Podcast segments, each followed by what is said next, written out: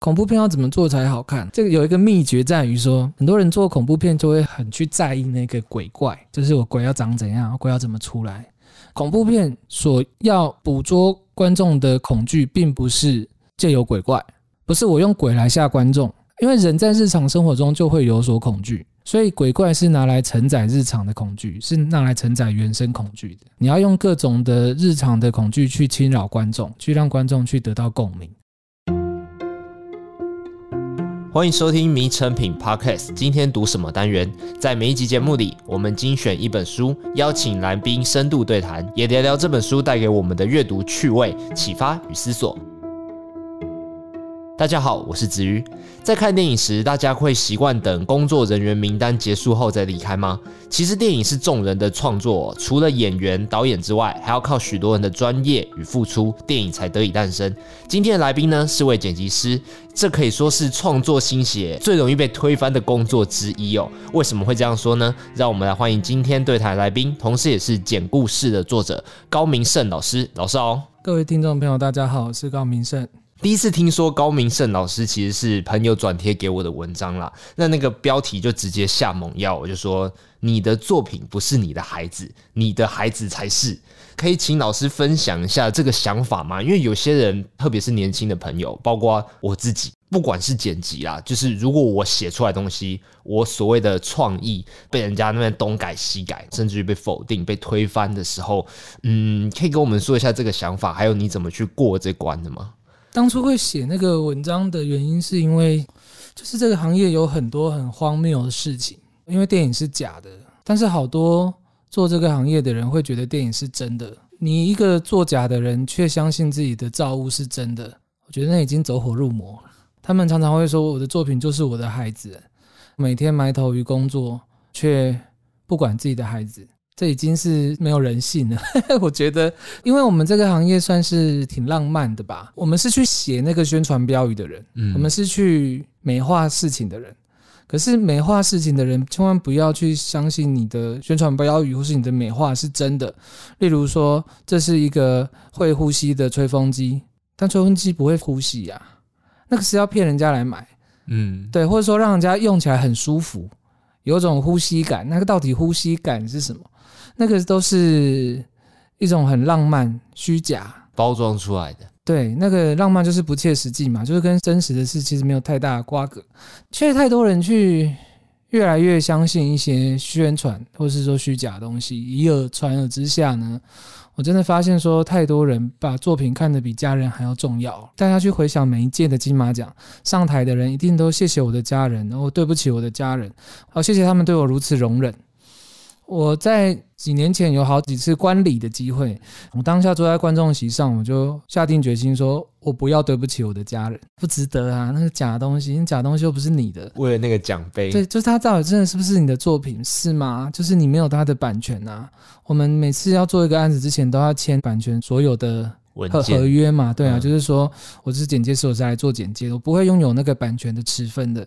对，那所以你说那个东西是你的，会不会有点想太多？我认为不太对，所以我就你们听起来会觉得好酷哦，怎么可以这样下猛药这样写？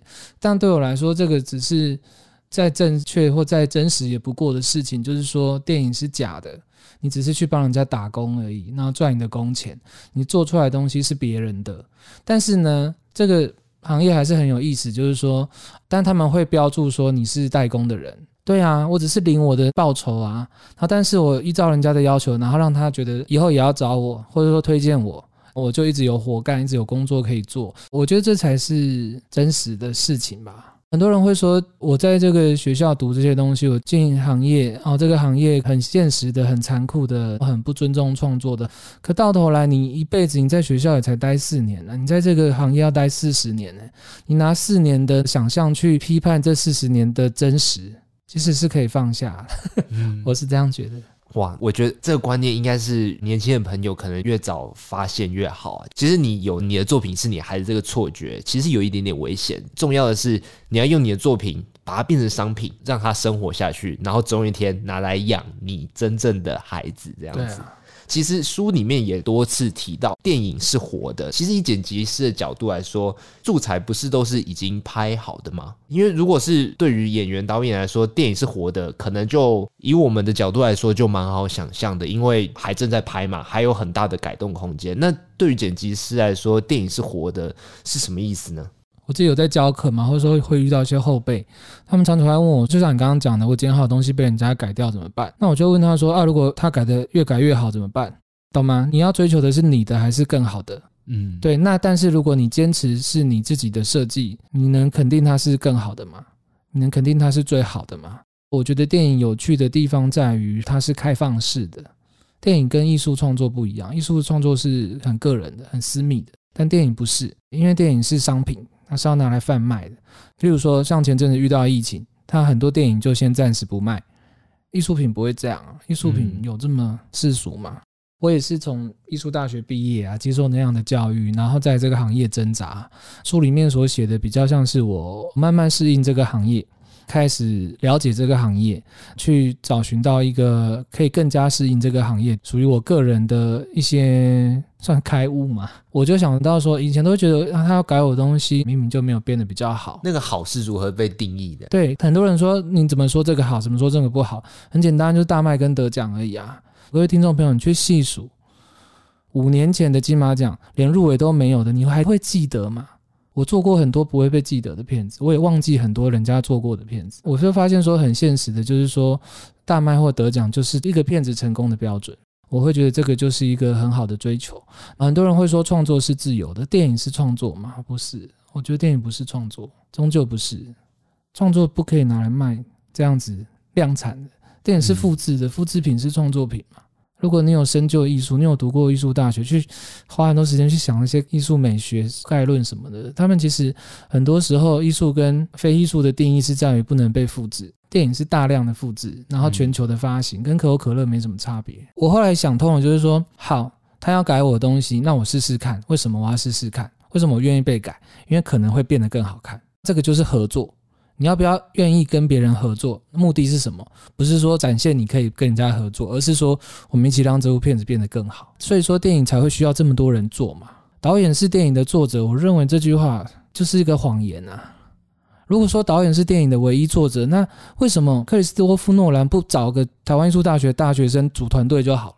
如果说他真的不需要别人给他建议的话，事实上不是嘛？他必须要有一个创意的团队。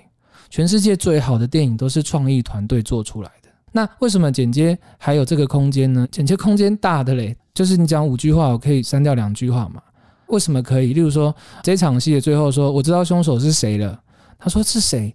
我说可能是那个住在我们附近的人。附近的人该不会是阿强吧？阿强不。我怀疑是阿明，怎么可能是阿明？你不觉得这部片已经越来越难看了吗？对，太多了。就是停在我知道这个人是谁，然后留一个眼神，下一场戏直接阿强家就好了。那观众是不是就会猜是不是阿强？对，再来就拍主角正在上楼梯，然后我们想说阿强完蛋了，阿强要被抓了，就主角把门踢开，其实他是去阿明的家。嗯，啊也也用这种平行剪接来欺骗观众说，哎，可能是阿强，所以空间还是非常的大的。而且其实就电影的制作流程来说，剪接的空间仅次于编剧而已。因为编剧先定了一个调性，大家照着编剧写的东西去拍嘛。可是过程中其实有很多的可以发挥的空间，例如说这边就只是写说阿强他悲伤的流下一滴泪，可是演员不会只给你流一滴泪，你知道吗？他可能给你流一行泪。导演可能觉得说可以流两行泪，但是头偏过去一点点，那其实展现出来的悲伤是不一样的。到了剪接这边，剪接其实会为整个后置期去定调。所以我一直觉得剪接跟编剧在流程上很多功能性是一样的，只是编剧为前置期定调，剪接为后置期定调。对，因为其实老师在剪故事这本书里面有蛮多篇幅都在描述编剧的，包括三幕剧啊，或者是说英雄旅程等等。那就像老师刚才说的，一个为前置定调，一个为后置定调。那为什么会建议剪辑师需要去涉略编剧跟一些编剧的一些理念呢？因为剪接就是在乱搞编剧的东西，那、啊、如果你不知道人家写这些是为了什么，那你真的会乱搞它哦，就不能真的乱搞、啊，就不能真的乱搞，你就是在搞这件事情。就是我删掉台词了，这只是最小的改动，又或者说我把某个场次的因果逻辑改变了，本来是说我先生气，我再杀人，那我可不可以先给观众看到杀人现场，再回溯说为什么他要杀人？剪接几乎每一个动作都会更改到本质。你不要说这是编剧的学问，这就是电影的本质嘛。如果你以为导演就是唯一的作者，其他都是动手动脚的人，你就会觉得为什么你可以懂这些？为什么你可以懂那些？但事实上呢，不是。导演有他的专业在，其他人有其他人专业在。就是像一个创意团队一样一起去讨论出来的，而剪接师所负责的就是把零散的素材给它重新去组合成一个故事。剪接这个词，你就会觉得他只拿剪刀把东西接起来，但实际上不是。对，因为他的英文 editor 他就是个编辑。那剪接师要去懂剧本吗？我觉得要哦。那演员要吗？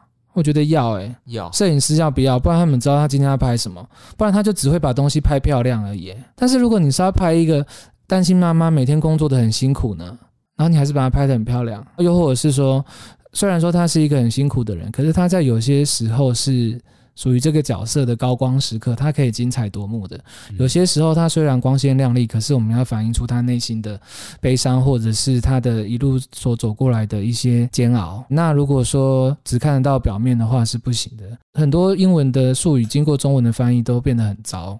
但是就剧本，我觉得是翻译的非常的好的，就是它真的是一个剧的最根本，所以我认为所有的职位的人都应该要去了解，要知道说我们今天为了什么东西聚在这里，我们今天到底在拍什么？对对对，绝对不是表面的东西。我想问一下，就是以剪辑的角度来看的话，串流平台的那些东西，跟你过去熟悉的那些剪辑是会有不一样的吗？会，我觉得会不一样。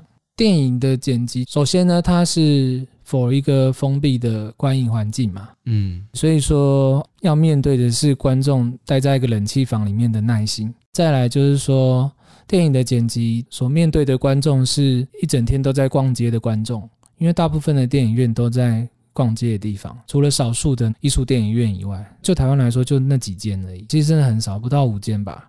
那其他的九十几间全部都是，那肯定是多数的，所以我们要面对多数的观众是心浮气躁的观众。当然会有一些手段来让他们慢慢的静下心来看这个片子，可是串流平台就不太一样哈。串流平台你所面对的是跟观众更加的私密的观赏的设备，当然你可以把它 send 到你的电视上面去看，客厅看，但可是你又随便用个笔电，然后用个手机，你甚至连洗澡都在看。然后通勤的时候是一定得看嘛，每个人都是这样。所以说，其实现在做的剧更多的是要能够有伴随着私密的感受。频率不对，我就直接切掉换下一个。对啊，那有好多选择，就会更加的分众。我觉得跟目标观众之间的粘性是更高的。其实老师刚才提到阿强跟阿明的举例，我就想到其实里面也有常提到一个技巧叫蒙太奇，可以用一个最浅显易懂的方式去描述说什么样的东西是蒙太奇。执刀多年的话，对于蒙太奇的见解又有什么样的改变呢？好，蒙太奇很简单的来思考，就是说你把一个胖子的照片摆一张猪的照片，那就很过分了。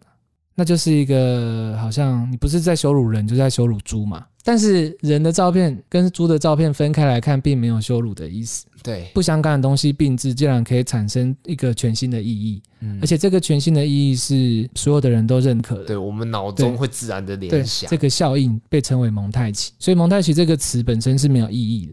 它就是在单表这个状况，所以说那蒙太奇就是两个画面并置产生新的意义吗？实际上也不是。我们常常看一些乡土剧，它就是会画面跟声音去产生蒙太奇。表面上笑笑的，然后配一个那个 OS 说：“你这个小贱货，你以为我不知道你在想什么吗？”就是画面跟声音的蒙太奇嘛。那我们就会觉得说它表里不一嘛。其实这个蒙太奇是超级简单、超级熟悉的东西。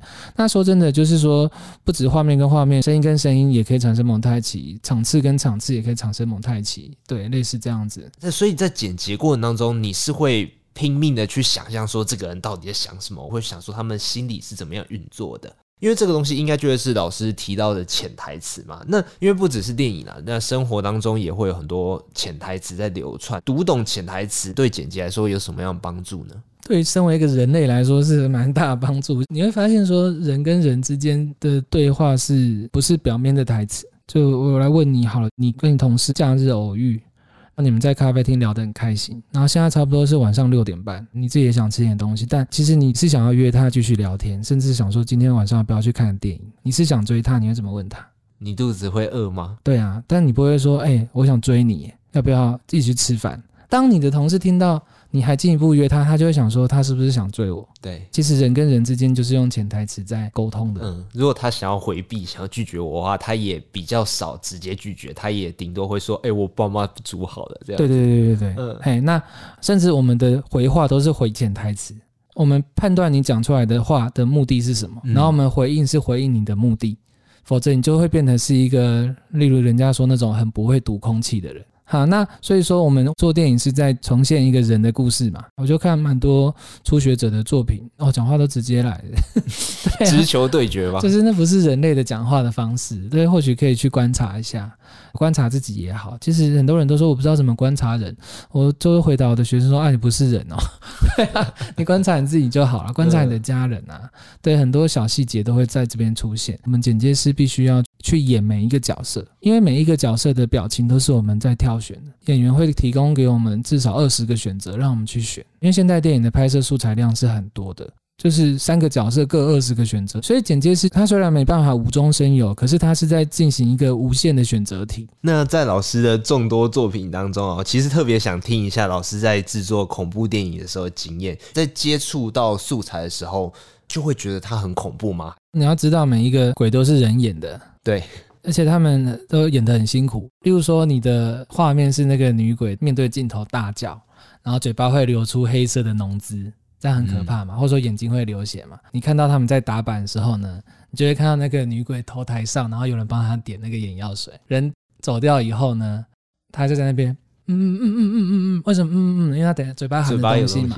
老板说 action，他准备要啊的时候，他发现事情不对呢，他就嗯嗯嗯嗯嗯嗯嗯，什么意思？再一个哦哦哦，所以你就看到他很敬业的。很辛苦的，眼睛滴着那个不舒服的眼药水，嘴巴含着那些有残渣的一些汁液。他还很用心的想说再拍一个，我觉得正常人看到这种画面应该会是肃然起敬，而不是觉得它很可怕。但是到底什么时候才会可怕啊？就是第一个层面的恐怖是在于你发现你没办法把这些不恐怖的东西剪得很恐怖，那个心理的压力，你怎么剪得不恐怖，那是最恐怖。然后再来就是当你慢慢的入戏去表演那些演员，那你才能够挑到正确的表演嘛。那一两个月其实你就会从一个本来或许是不信邪的人才会来捡鬼片嘛。然后你就变得疑神疑鬼，再来就是声音的纷扰，就是你每天都要去听一些尖叫声、爆炸声，那种啪那种 jump scare 的声音，密集听一个月，一天听十个小时，那个也会让你有点精神涣散。然后再来就是，我也不知道为什么，在这一切加成之下呢，似乎就符合了民俗所说的你容易见鬼的条件，你日有所思，夜有所梦嘛，被那些声音轰炸到，你已经。精神涣散了嘛，嗯，然后再加上你密集的接触灵学的东西嘛，哦，就基基本上都打勾了，你知道吗？嗯，然后你就会开始有接近灵异体质的一些经验啊。你接下来讲鬼故事吧？没有啦，就是我觉得是挺科学的嘛，就是你把自己搞成那样，你当然很容易去接触到另一个世界的，那很难解释，就是你会有感应哦。对，再热都会有鸡皮疙瘩。聊到特定的话题的时候，睡觉会听到人家在你耳朵旁边讲话。那个语言是你听不懂的语言，尤其是在半梦半醒的时候，有个糟糕的。我后来都不太喜欢剪鬼片，就这样。那可以请老师跟我们听众讲一下什么是原生恐惧吗？还有他在鬼片里面为什么会这么的重要？好，OK，就是恐怖片要怎么做才好看哦？我觉得我做的恐怖片都还蛮好看的。这个有一个秘诀在于说，很多人做恐怖片就会很去在意那个鬼怪，就是我鬼要长怎样，鬼要怎么出来。花很多钱，或者说花很多力气在做鬼，这个完全是浪费钱，没有用。因为鬼是无形的，鬼不应该有形体。那没有形体怎么拍？没有形体很好，你就拍窗户就好了，假装有人进来就好了。就是大多数的鬼片会去拍一个构图，那个构图是我去拍一个特写，但是呢，之后我叫演员离开，你得到那个就是会让观众联想到无形的、哦、有一个人在那边。对对对对，嘿，然后声音上面都去配那个。人除了语言该有的声音，例如说呼吸声，例如说衣服的摩擦声，例如说脚步声，那就很容易去联想到有一个鬼怪。好，那你会说，那为什么电影里面还是有女鬼，对不对？还是有一些鬼的形状？那就讲到原生恐惧，就是恐怖片所要捕捉观众的恐惧，并不是借由鬼怪，不是我用鬼来吓观众，而是观众怕什么，我们就让这个鬼有这个特质。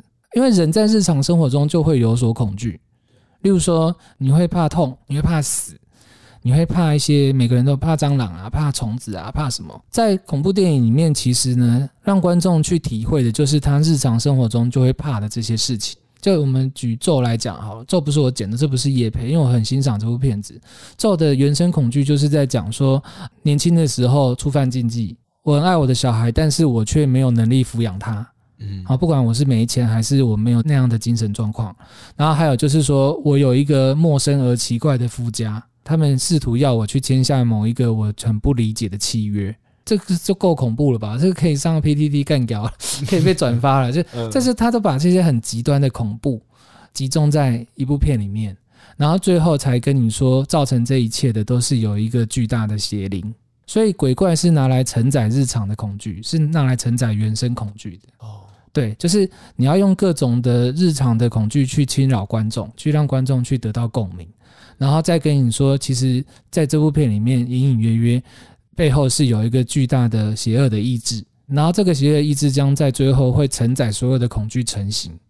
那为什么鬼怪要有形而不是无形？因为有形的东西才能够攻击你，所以鬼怪一出来就是要发动攻击的时候。哦，难怪，因为有些时候在看鬼片的时候，是前面鬼还没出来之前，那个铺陈很可怕。对，可是如果鬼真的出来，吓了第一下之后，嗯，就有点像是怪兽一样了。对对对对，他出来一定要对你发生致命的攻击，否则他没有出现的必要。所以他对你发生致命的攻击，打不死你以后，那他就不是什么东西，你知道吗？啊，对，他就可以被击败的了。鬼的形体只是鬼的必杀技而已。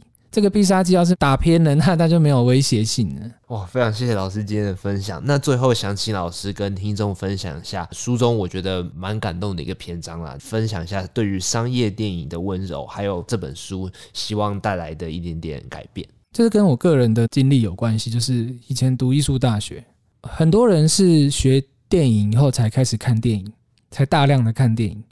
在台湾是这样，因为我们的升学的压力。补习啊，晚自习啊，我们原则上大学以前的学生的工作的时间是超过劳基法的规定的嘛？然后学生又没有钱，所以其实你在中学以前很难有机会去看电影。许多台湾的电影科系的学生或传播科系的学生，他们其实是进大学以后才大量的看电影。那然而学校所喂养给你的大量的电影都是很古老的电影。又或者是偏文艺的电影，所以就会导致于他们很不认识现代电影，或者是现代电影的主流。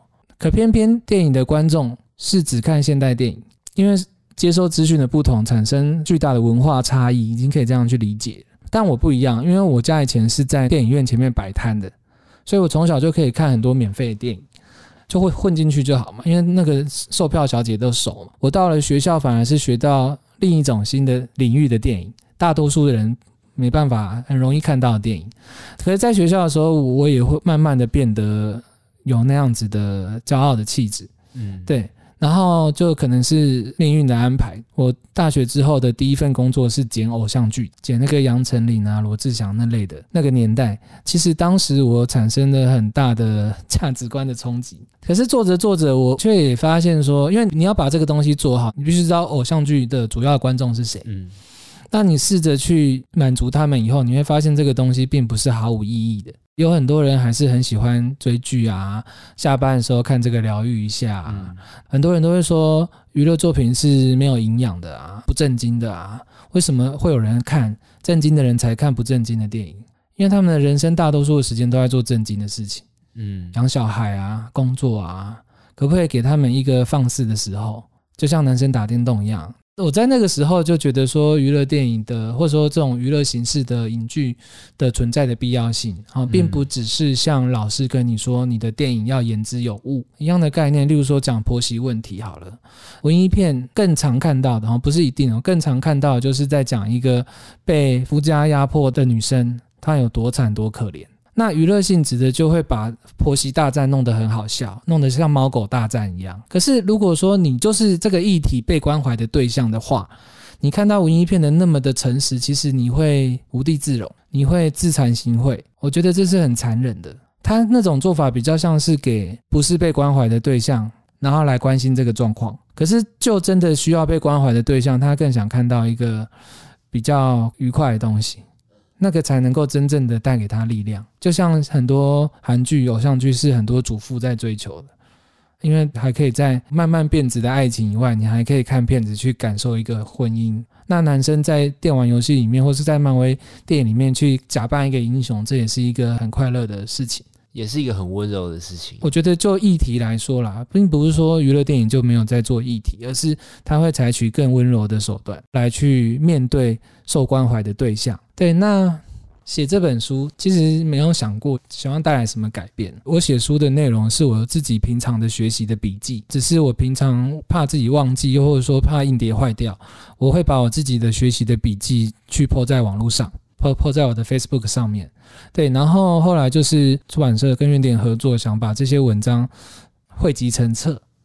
就是也没有到想要什么搞革命这种啦，就是说希望读者看了以后可以去了解到剪接师不是剪真接而已，还有就是说希望可以提供一个不一样的对于电影的理解，比较是从从业人员的理解，而不是电影学者的理解，比较是一个正在工作的人的理解，而不是一个退休的大师的理解。我认为这样的书在台湾是少的。好像也可以有这么样子的一个观点，但不论对错啦，就是大家可以多一个角度去了解正在变动中的电影美学。谢谢老师今天的分享，也希望老师继续为我们观众带来更多温柔的作品哦。那今天的节目就到这边，邀请大家到诚品书店全台门市，或是点阅节目简介的诚品线上书籍连接，查找原点出版的《简故事》。若你喜欢这期节目，请订阅我们的频道，在收听平台给我们五颗星，或是推荐给朋友。谢谢大家收听，也谢谢今天的来宾高明胜老师。我们下次见，拜拜。